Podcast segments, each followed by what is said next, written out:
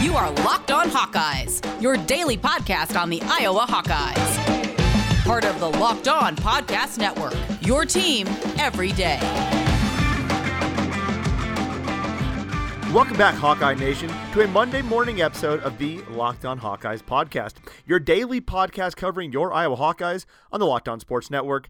As always, I am your host, Andrew Wade, and we have a very special episode coming at you today. We are joined by former Iowa Hawkeye, Kenya Murray, and we're going to be talking all about Iowa basketball, about his sons, about his playing career. All that stuff is coming up on the show today, and today's episode is brought to you by Built Bar. Go to built bar dot com and use promo code LOCKEDON, and you'll get twenty percent off your next order.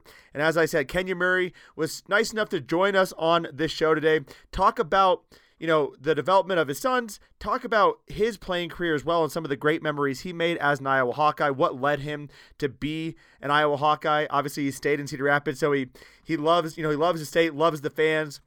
He also talked a little bit about the game, the Illinois game, kind of what happened, what transpired, and also why this is the season is not over, y'all. There's a lot of season left, and we talked a lot about that as well. What can this team do? What can this team do this year, but also for the future as well, for the future upcoming year? So we talked all about that on the show today. And without further ado, let's hop into the episode, joined by Kenya Murray. All right, I'm honored to be joined here by former Iowa Hawkeye Kenyon Murray. Kenyon, how you doing today, buddy? Doing good, nice and frigid here in Iowa, but we, yeah. we we get by. You got the snowstorm, right? Yeah, we got uh, like a quarter inch of ice and then uh, like almost six inches of snow in Cedar Rapids last night. So, oh, man. Yeah. Yeah. But, you know, it's it's life in Iowa. I've been here since ninety-two, so I'm used to it. Yeah, it's part of the part of the battle there.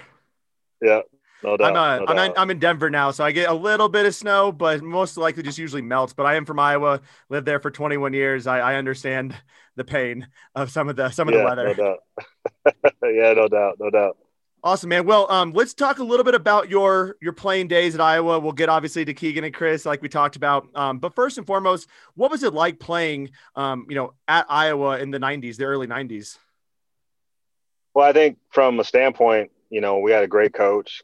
Uh, Doctor Tom was was awesome, very down to earth. Obviously, the style of play fit me, which was one of the big reasons why I came to Iowa, up tempo and and pressing and that kind of thing. But I think more than anything that made it special was just the people. You know, I think the, the Hawkeye fans uh, were honestly instrumental in me coming here and choosing to come to Iowa, just the way I saw that they embraced the team and not having any pro sports. I knew we'd be on T V all the time.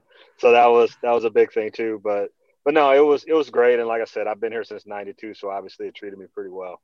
Yeah. You'd never left. Uh, I love that. So as far as those those fans do go, um, do you feel like there's still that same passionate fan base as you had when you were, you know, in the early nineties? Obviously, there's been some dips in basketball success prior to Fran, um, but do you feel like that fan base is still kind of that same level of intensity and excitement as it was back in the nineties? Yeah, I think so. And social media, you know, pulls out some people that maybe should not be saying so much about the Iowa Hawkeyes, but, you know, it is what it is. You know, I, I think um, – the fan base is very impassioned. I think when you look at our roster and see how many kids that are homegrown from Iowa, I think that really helps the fans to connect to them because they've pretty much seen these kids grow up in front of their eyes from the, the great high school basketball that we have here. Um, and now so many of them playing for the University of Iowa. So, yeah, I think the fan base is, is fantastic. And, um, you know, it just sucks this year with COVID that they're not enjoying this team in person. I've been fortunate enough to be able to go to the games, but uh, I know there's a lot of fans out there just missing the opportunity to watch these guys in person. Yeah, I mean, it's, it's sad. At least we're getting basketball. I think there's there's always positives to everything. At least at least we're getting basketball. I think that's what people need to realize, that there's a very good chance we may not have had basketball this year, especially with one of the most talented teams we've had come through the Iowa City area in a long time. When you were back in the playing days, though, you started ninety-five games in over four years. You finished twelfth in career points and first in career steals. Um, obviously, some of those things have changed uh, since then. But what was your favorite memory, and what was your mo- what were you most proud of at, at your time in an Iowa Hawkeye? Hawkeye? You know, I think um, probably the moment that sticks in everybody's mind, and I've talked about it a bunch, is just coming back after Chris passed and being able to beat Michigan State and then coming back to Carver Hawkeye and playing in front of the rabid fan base. That game was probably the craziest, loudest, um, I mean, most energetic game I ever played in front of Carver. And so, you know, doing doing those kind of things with the group of guys that we had was was fantastic. I think the bigger thing too is Um, for four years, I played with a bunch of great guys. I, I mean, I played with N B A players. I played with, you know, all conference guys, um, some guys that drove some of our fans nuts. Um, but also, um, you know, it, it was just a great collection of people. And I think the thing I draw from it most is just still having friendships. I don't talk to my, my friend, my teammates as much as, uh, no, some more than others, but I think that there's a bond and a chemistry that, you know, we'll always have. And and then having to play for Coach Davis and Coach Close and Coach Walker and Coach DeLeo, I mean, those guys um, still reach out, um, you know, especially when Chris and Keegan signed, I got a call from Coach Davis. And, and so, you know, those things are, are still really special because uh, we made some memories in those four years I was here. And, um, and yeah, you know, as far as the records, records are made to be broken, um, hoping that my kids can break some of them too. Um, but yeah, no, I, like I said, it was, it was, a, it, I had a great career here and, and obviously, um, it's, it's meant a lot to me for, for the reasons that I'm still here. Absolutely, man. I mean, you played with Jess Settles, Ryan Bowen, uh, A C Earl, and obviously Chris Street. And then uh, I had to throw this one in there. I know Keno Davis wasn't a big, big time player, but I went to Drake. Keno was a big time guy. Uh, I went to Drake the year after he left, unfortunately, but I uh, had to add those guys in there as well. So, I mean, a pretty legendary group of guys who went to the tournament twice. So awesome stuff there. And you talk about how, you know, how exciting it was to play for Iowa, how proud you were of being an Iowa Hawkeye. Now your sons are Iowa Hawkeyes.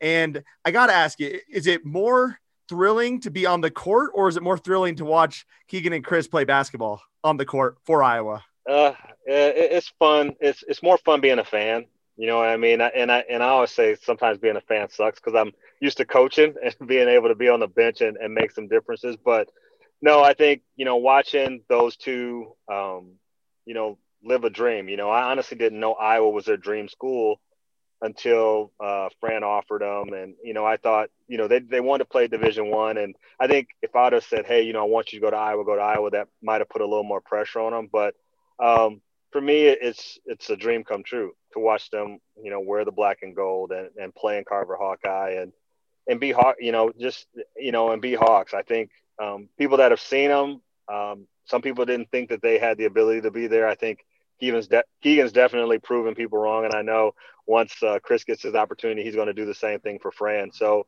for me as a dad, it's, it's great. And, you know, our fans embracing it. Um, my wife, I mean, it's, you know, for her family to, to see that her grandparents are watching them play. So, you know, it's, it's just awesome that our family uh, in Michigan, our family in Iowa, our family in South Carolina, they can all see uh, the two on the screen. And so for us, it's just a dream come true as a family.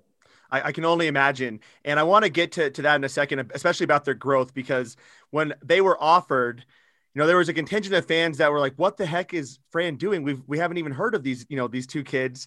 Uh, personally, I was like, I, I trust Fran. I don't know anything about Keegan and Chris, but I trust Fran. And uh, clearly uh, it is paying off very early. Um, having them on the roster has been really phenomenal watching both of them play. Uh, you know, Keegan's getting a lot of minutes right now, and I think he's showing the fan base uh, what he can do. And it seems like Chris has a very similar skill set, right? Would that be about, what would you say? I mean, are, is there any differences between the two in terms of playing style?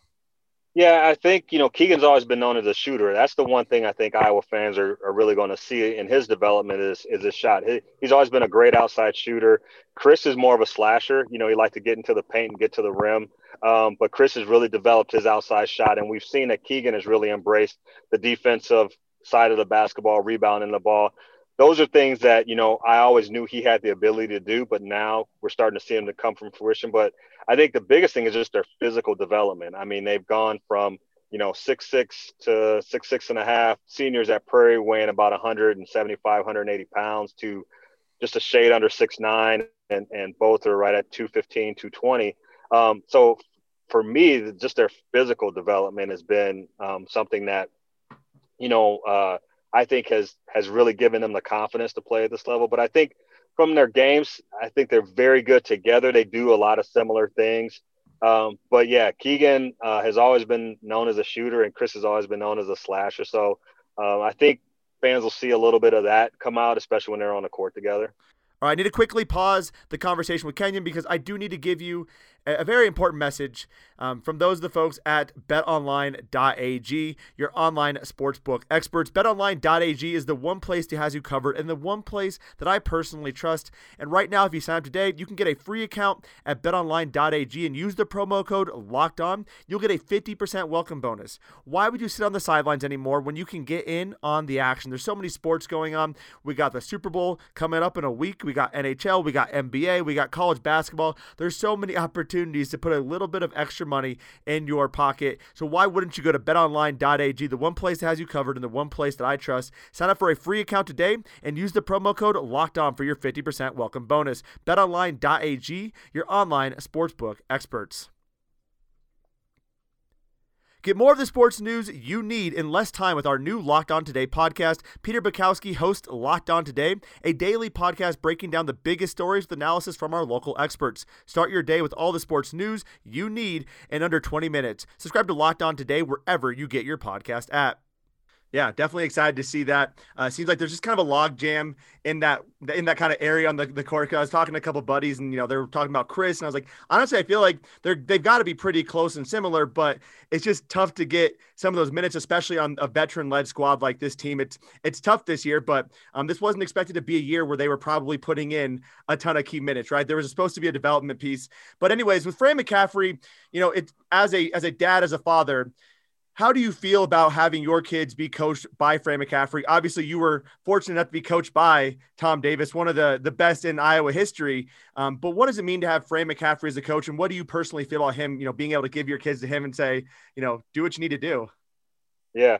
So, uh, you know, funny story, Fran recruited me to Notre Dame when he was there as an assistant coach. I did not realize that. Yeah. He was an assistant coach under Digger Phelps. And I really love Notre Dame. I, I love Digger. They did a great job recruiting, but, uh, But Digger actually resigned uh, the summer before my, my senior year in high school. And so even though I love Notre Dame, it kind of took them off the, you know, in my top five schools. And so uh, I was familiar with Fran. Um, you know, it's funny. Uh, people always ask like, you know, Fran's so fiery, you know, or is Chris and Keegan going to be able to handle it? I'm like, they, they played for me. So I, I was preparing them for Fran. I think they're going to be okay. But, you know, the one thing that I, I'll say, Uh, and I give Fran all the credit in the world, is he was the first coach that recruited him, Division One, Division Two, whatever, that really looked at Chris and Keegan as individuals. He saw what Chris could do on the floor. He saw what Keegan could do on the floor. He saw what they could do together. And his thing was, I would not offer both of these kids if I did not think that their skill set would help our program.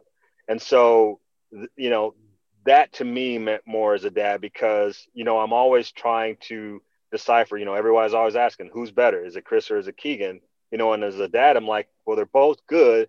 Um, but he was really the first head coach that articulated what he saw out of both of them individually and how they both could add to the program and help, you know, his program grow. So for me, I was, I was more than, um, you know, it's been easy for me to kind of take the, the, the dad gloves off, the coach gloves off, and just kind of give them and let them grow. Because I know with, with Fran, with Coach Sparrow, um, with uh, Coach Dillard, and then obviously Coach Taylor was kind of pivotal in, in recruiting Chris and Keegan.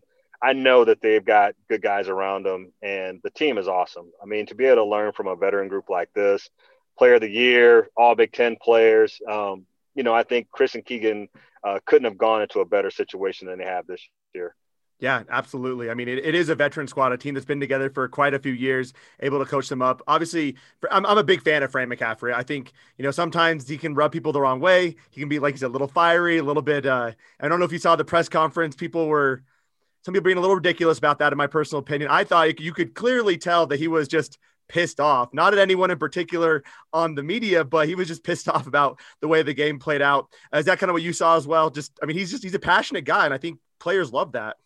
Yeah. And, and the thing is, he's going to go to bat. I mean, I think he had, you know, obviously he didn't want to say what he was feeling at the time. I mean, we all saw it. I mean, there was two or three calls in that game that, you know, regardless, we lose by five, but you know, those, there were three pivotal calls. And actually I would say five, when you look at Luka Garza's third and fourth fouls that were really pivotal to that game. And what Fran was doing was staying away from it. And he and Chad have a great relationship. That's yeah. the thing. When outside people that aren't in the, the press conferences and stuff like that, when they don't know the history between Fran and some of the people in our media, you know, they're going to take it the wrong way. Um, you know, Fran was very finely walking. He was tiptoeing the line, and he made his point heard. You know, I just think that um, when you don't know an entire story and you don't know the, the backstory to a relationship, especially with the media, then you pretty much need to just kind of keep your nose out of it and, and, and let it be what it is, because Chad, you know, he he didn't take any offense to it. And so, um, yeah. but yeah, you know, that's the thing you love about Fran. He's going to, he's going to fight for his guys.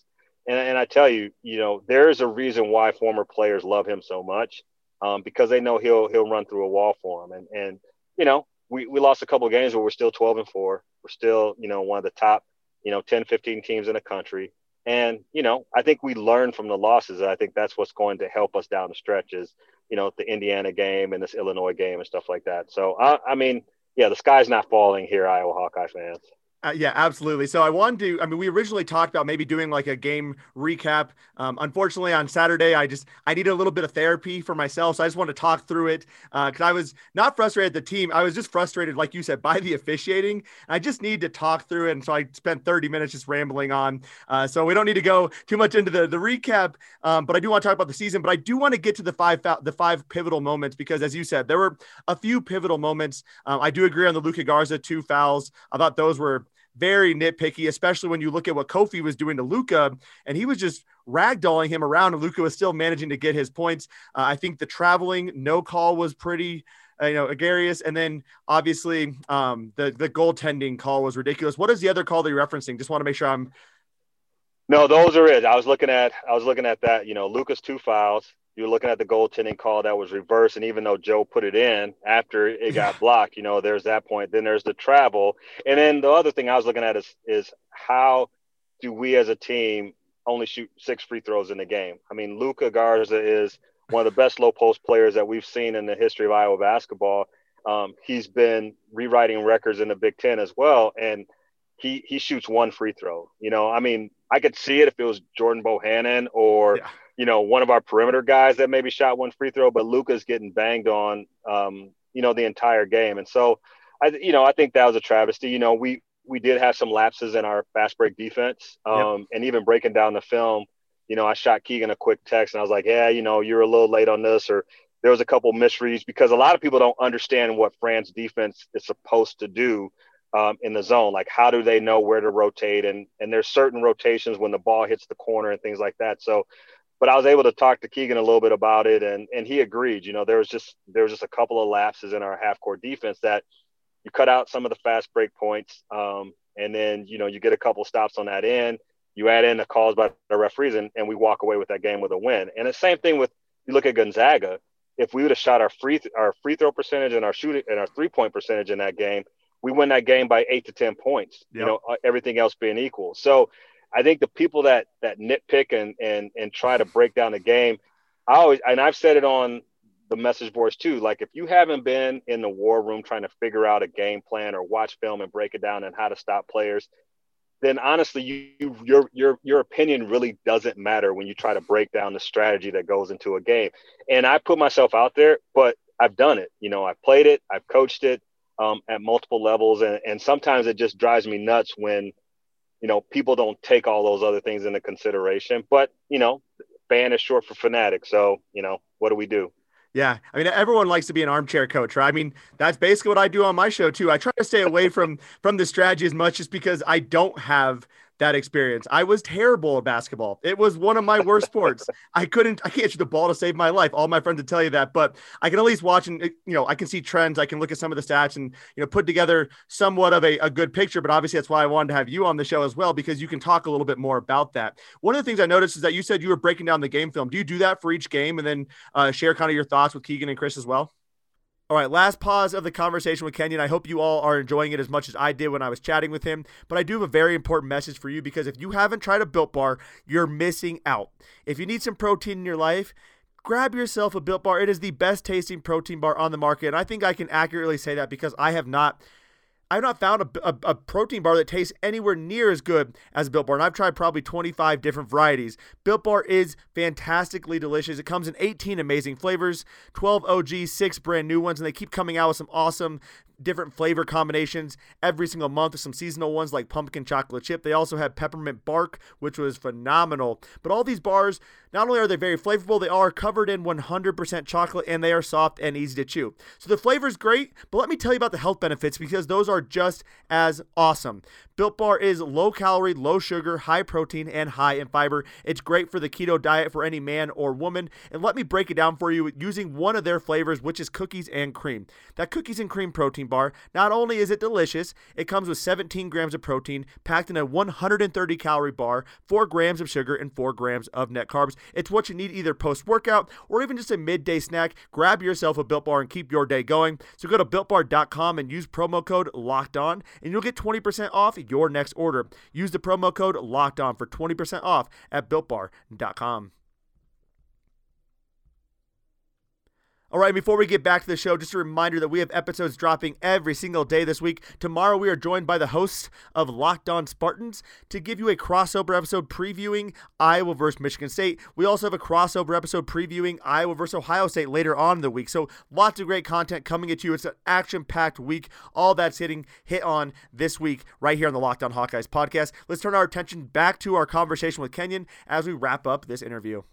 Yeah, you know, it just depends, because I know Keegan, Fran made the comment in his post post game that Keegan kind of beat himself up because he made some mistakes. And so in the in a, in a game like that, where I thought defensively he was really good on, you know, um, you know, Fran put him on uh, Sumu. That's a, that's you know, a big assignment. Against, it is, and and if I and while watching the film, you know, the Sumu scored on him twice. And when he was, uh, and there were two like running, floating, right-handed shots that he had a chance to block, or just didn't get. But when he was in his in his area in the zone, Keegan did a really good job of containing him.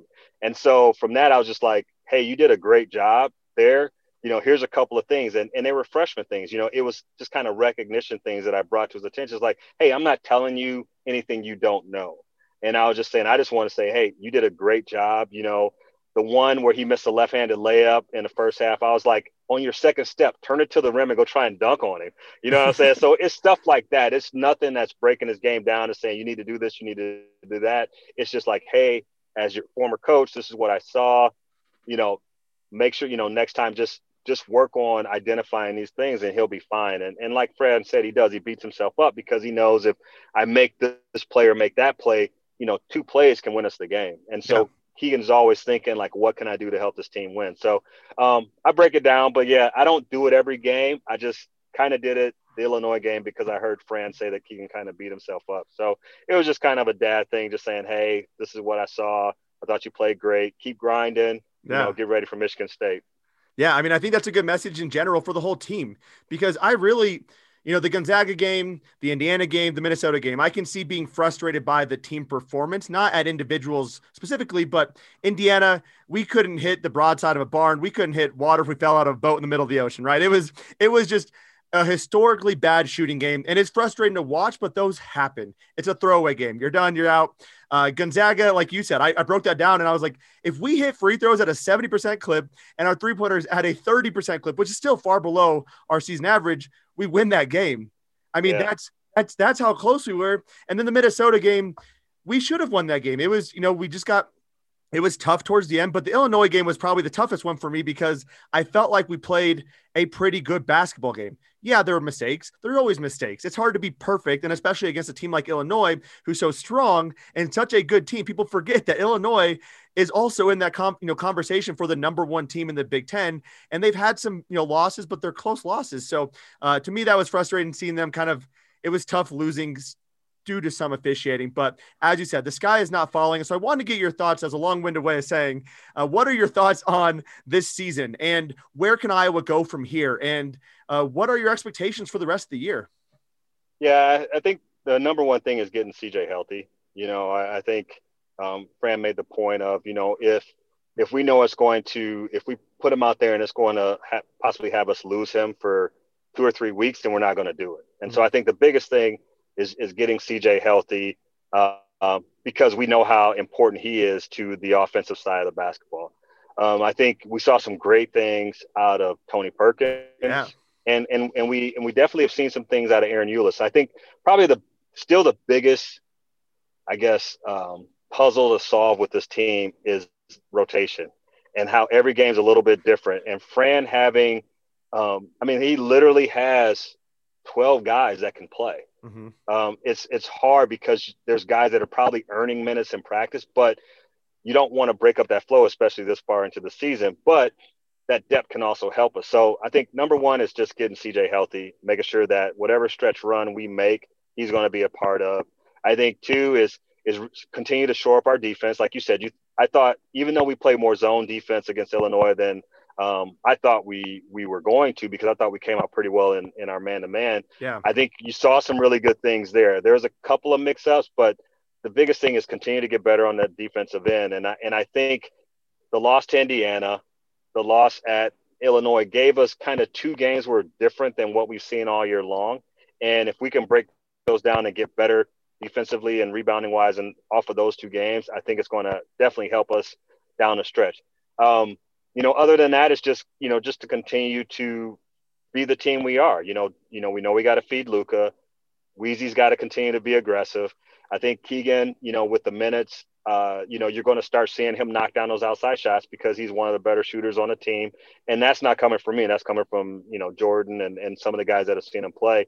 Um, you know, and then if we can get some some solid minutes from from Tony uh, and Joe Weez or Joe Toussaint coming off the bench, um, I think we're going to be good. You know, Patty is is disruptive. I think he's still trying to find his shot mm-hmm. um, and consistency there, but you can see what he can do with his length. Um, and Jack's been great on the defensive end. Nunge's been great defensive, you know, blocking shots, rebounding the basketball. He's, he's done that. Um, so there's a lot of positives going. We just have to continue to find a way, which is tough sometimes. How do we get better this deep into the season, you know, preparing for the uh, stretch run? Yeah, I mean, and we have a lot of games coming up. I, we have six games over sixteen days. Um, coming into this, I said, I, I really feel like we probably go four and two. And I, I thought, you know, there's a chance we go six and oh. Um, the very lowest we could be is two and four, but I thought four and two is probably a good mix. It's just tough to play that many games back to back to back against this many quality opponents. So losing to Illinois, was it tough? Yeah, it was, but it's also not something that to be unexpected. It's a very good team. Those things just kind of happen, but it does make me feel good that a lot of things you're saying are things I was at least thinking. Uh, I had a, on Saturday's call, like I said, I had a episode yesterday. We're recording this on Sunday. This is dropping tomorrow, but on Saturday I did a little bit of a therapy session. I had some people call in as well. Some fans call in. And the first one I listened to said, Jack Nunge should never play another minute.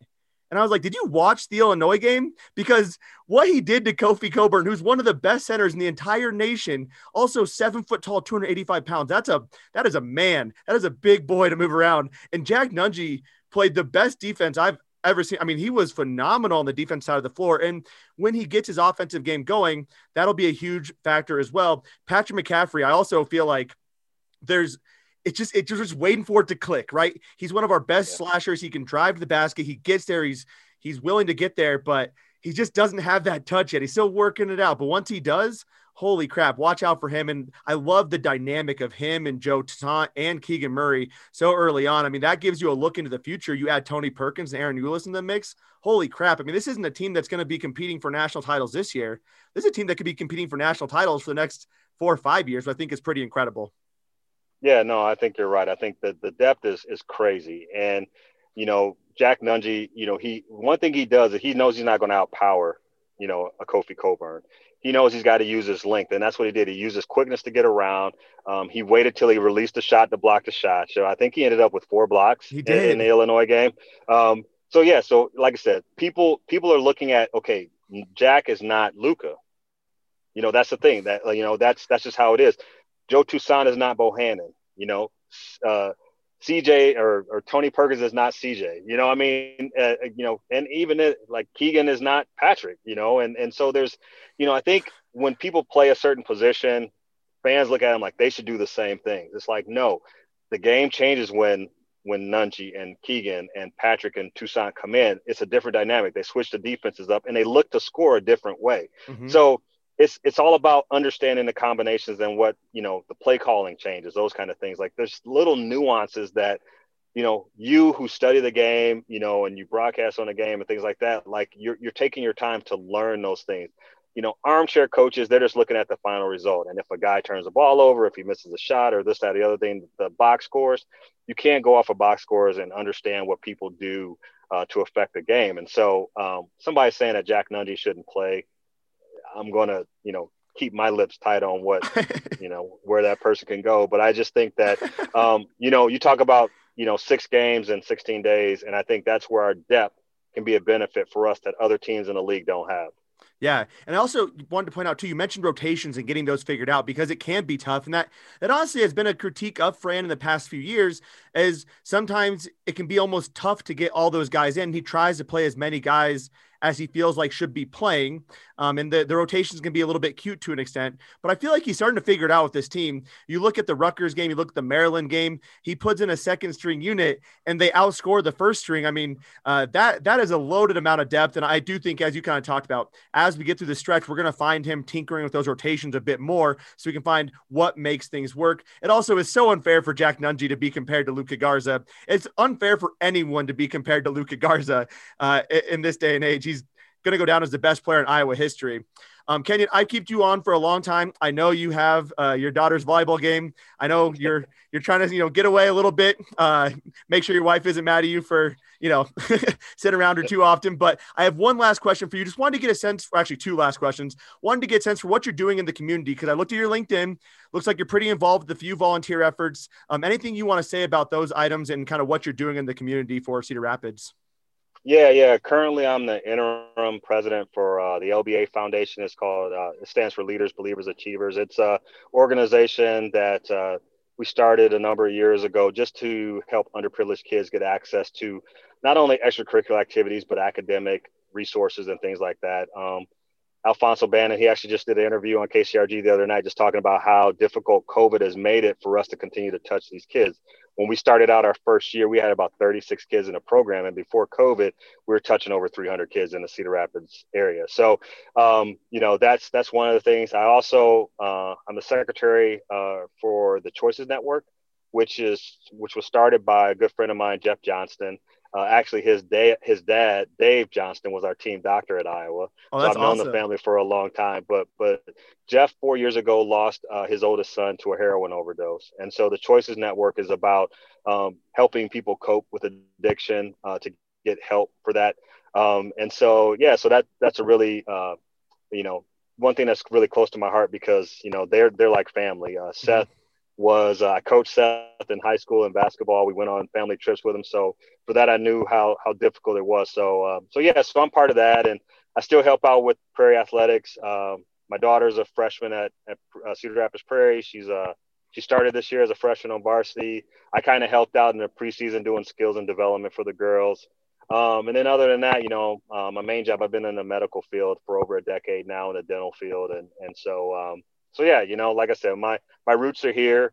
Um, there's a lot of great things going on, not only in Cedar Rapids, but across Iowa. And, uh, yeah, I'm just I'm just glad to continue to call this home. Absolutely. Yeah. I mean, I've been gone for ten years at this point, but I always talk about, because my wife and I are not coming back. It, that's just it is what it is. But um, I always talk about, how can I instill the values I learned by being an Iowan, by being from the state of Iowa, and our kids in a completely different state with a completely different mindset? Because I, I think the, the values that I got from just being in the state of Iowa is something you can't really replicate a lot of places. It's just an amazing place to raise a family at. Uh, maybe not the, the most fun place for a twenty to thirty year old, in my personal opinion. Des Moines has gotten better, but uh, definitely, I, I love the state of Iowa. Definitely have a, a soft spot in my heart forever. Um, last question for you. You also developed the CALM process, and I wanted to get a sense yeah. for what that means or what it stands for, and also um, where can you find it at? Because uh, I'm su- I suck at selling, so I just be curious about what, what you do.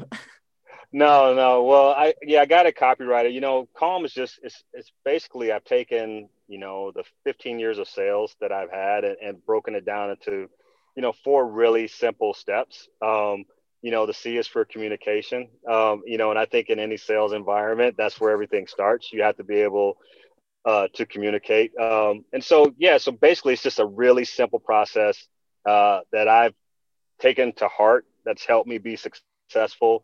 Um, and uh, we can't really find it anywhere right now.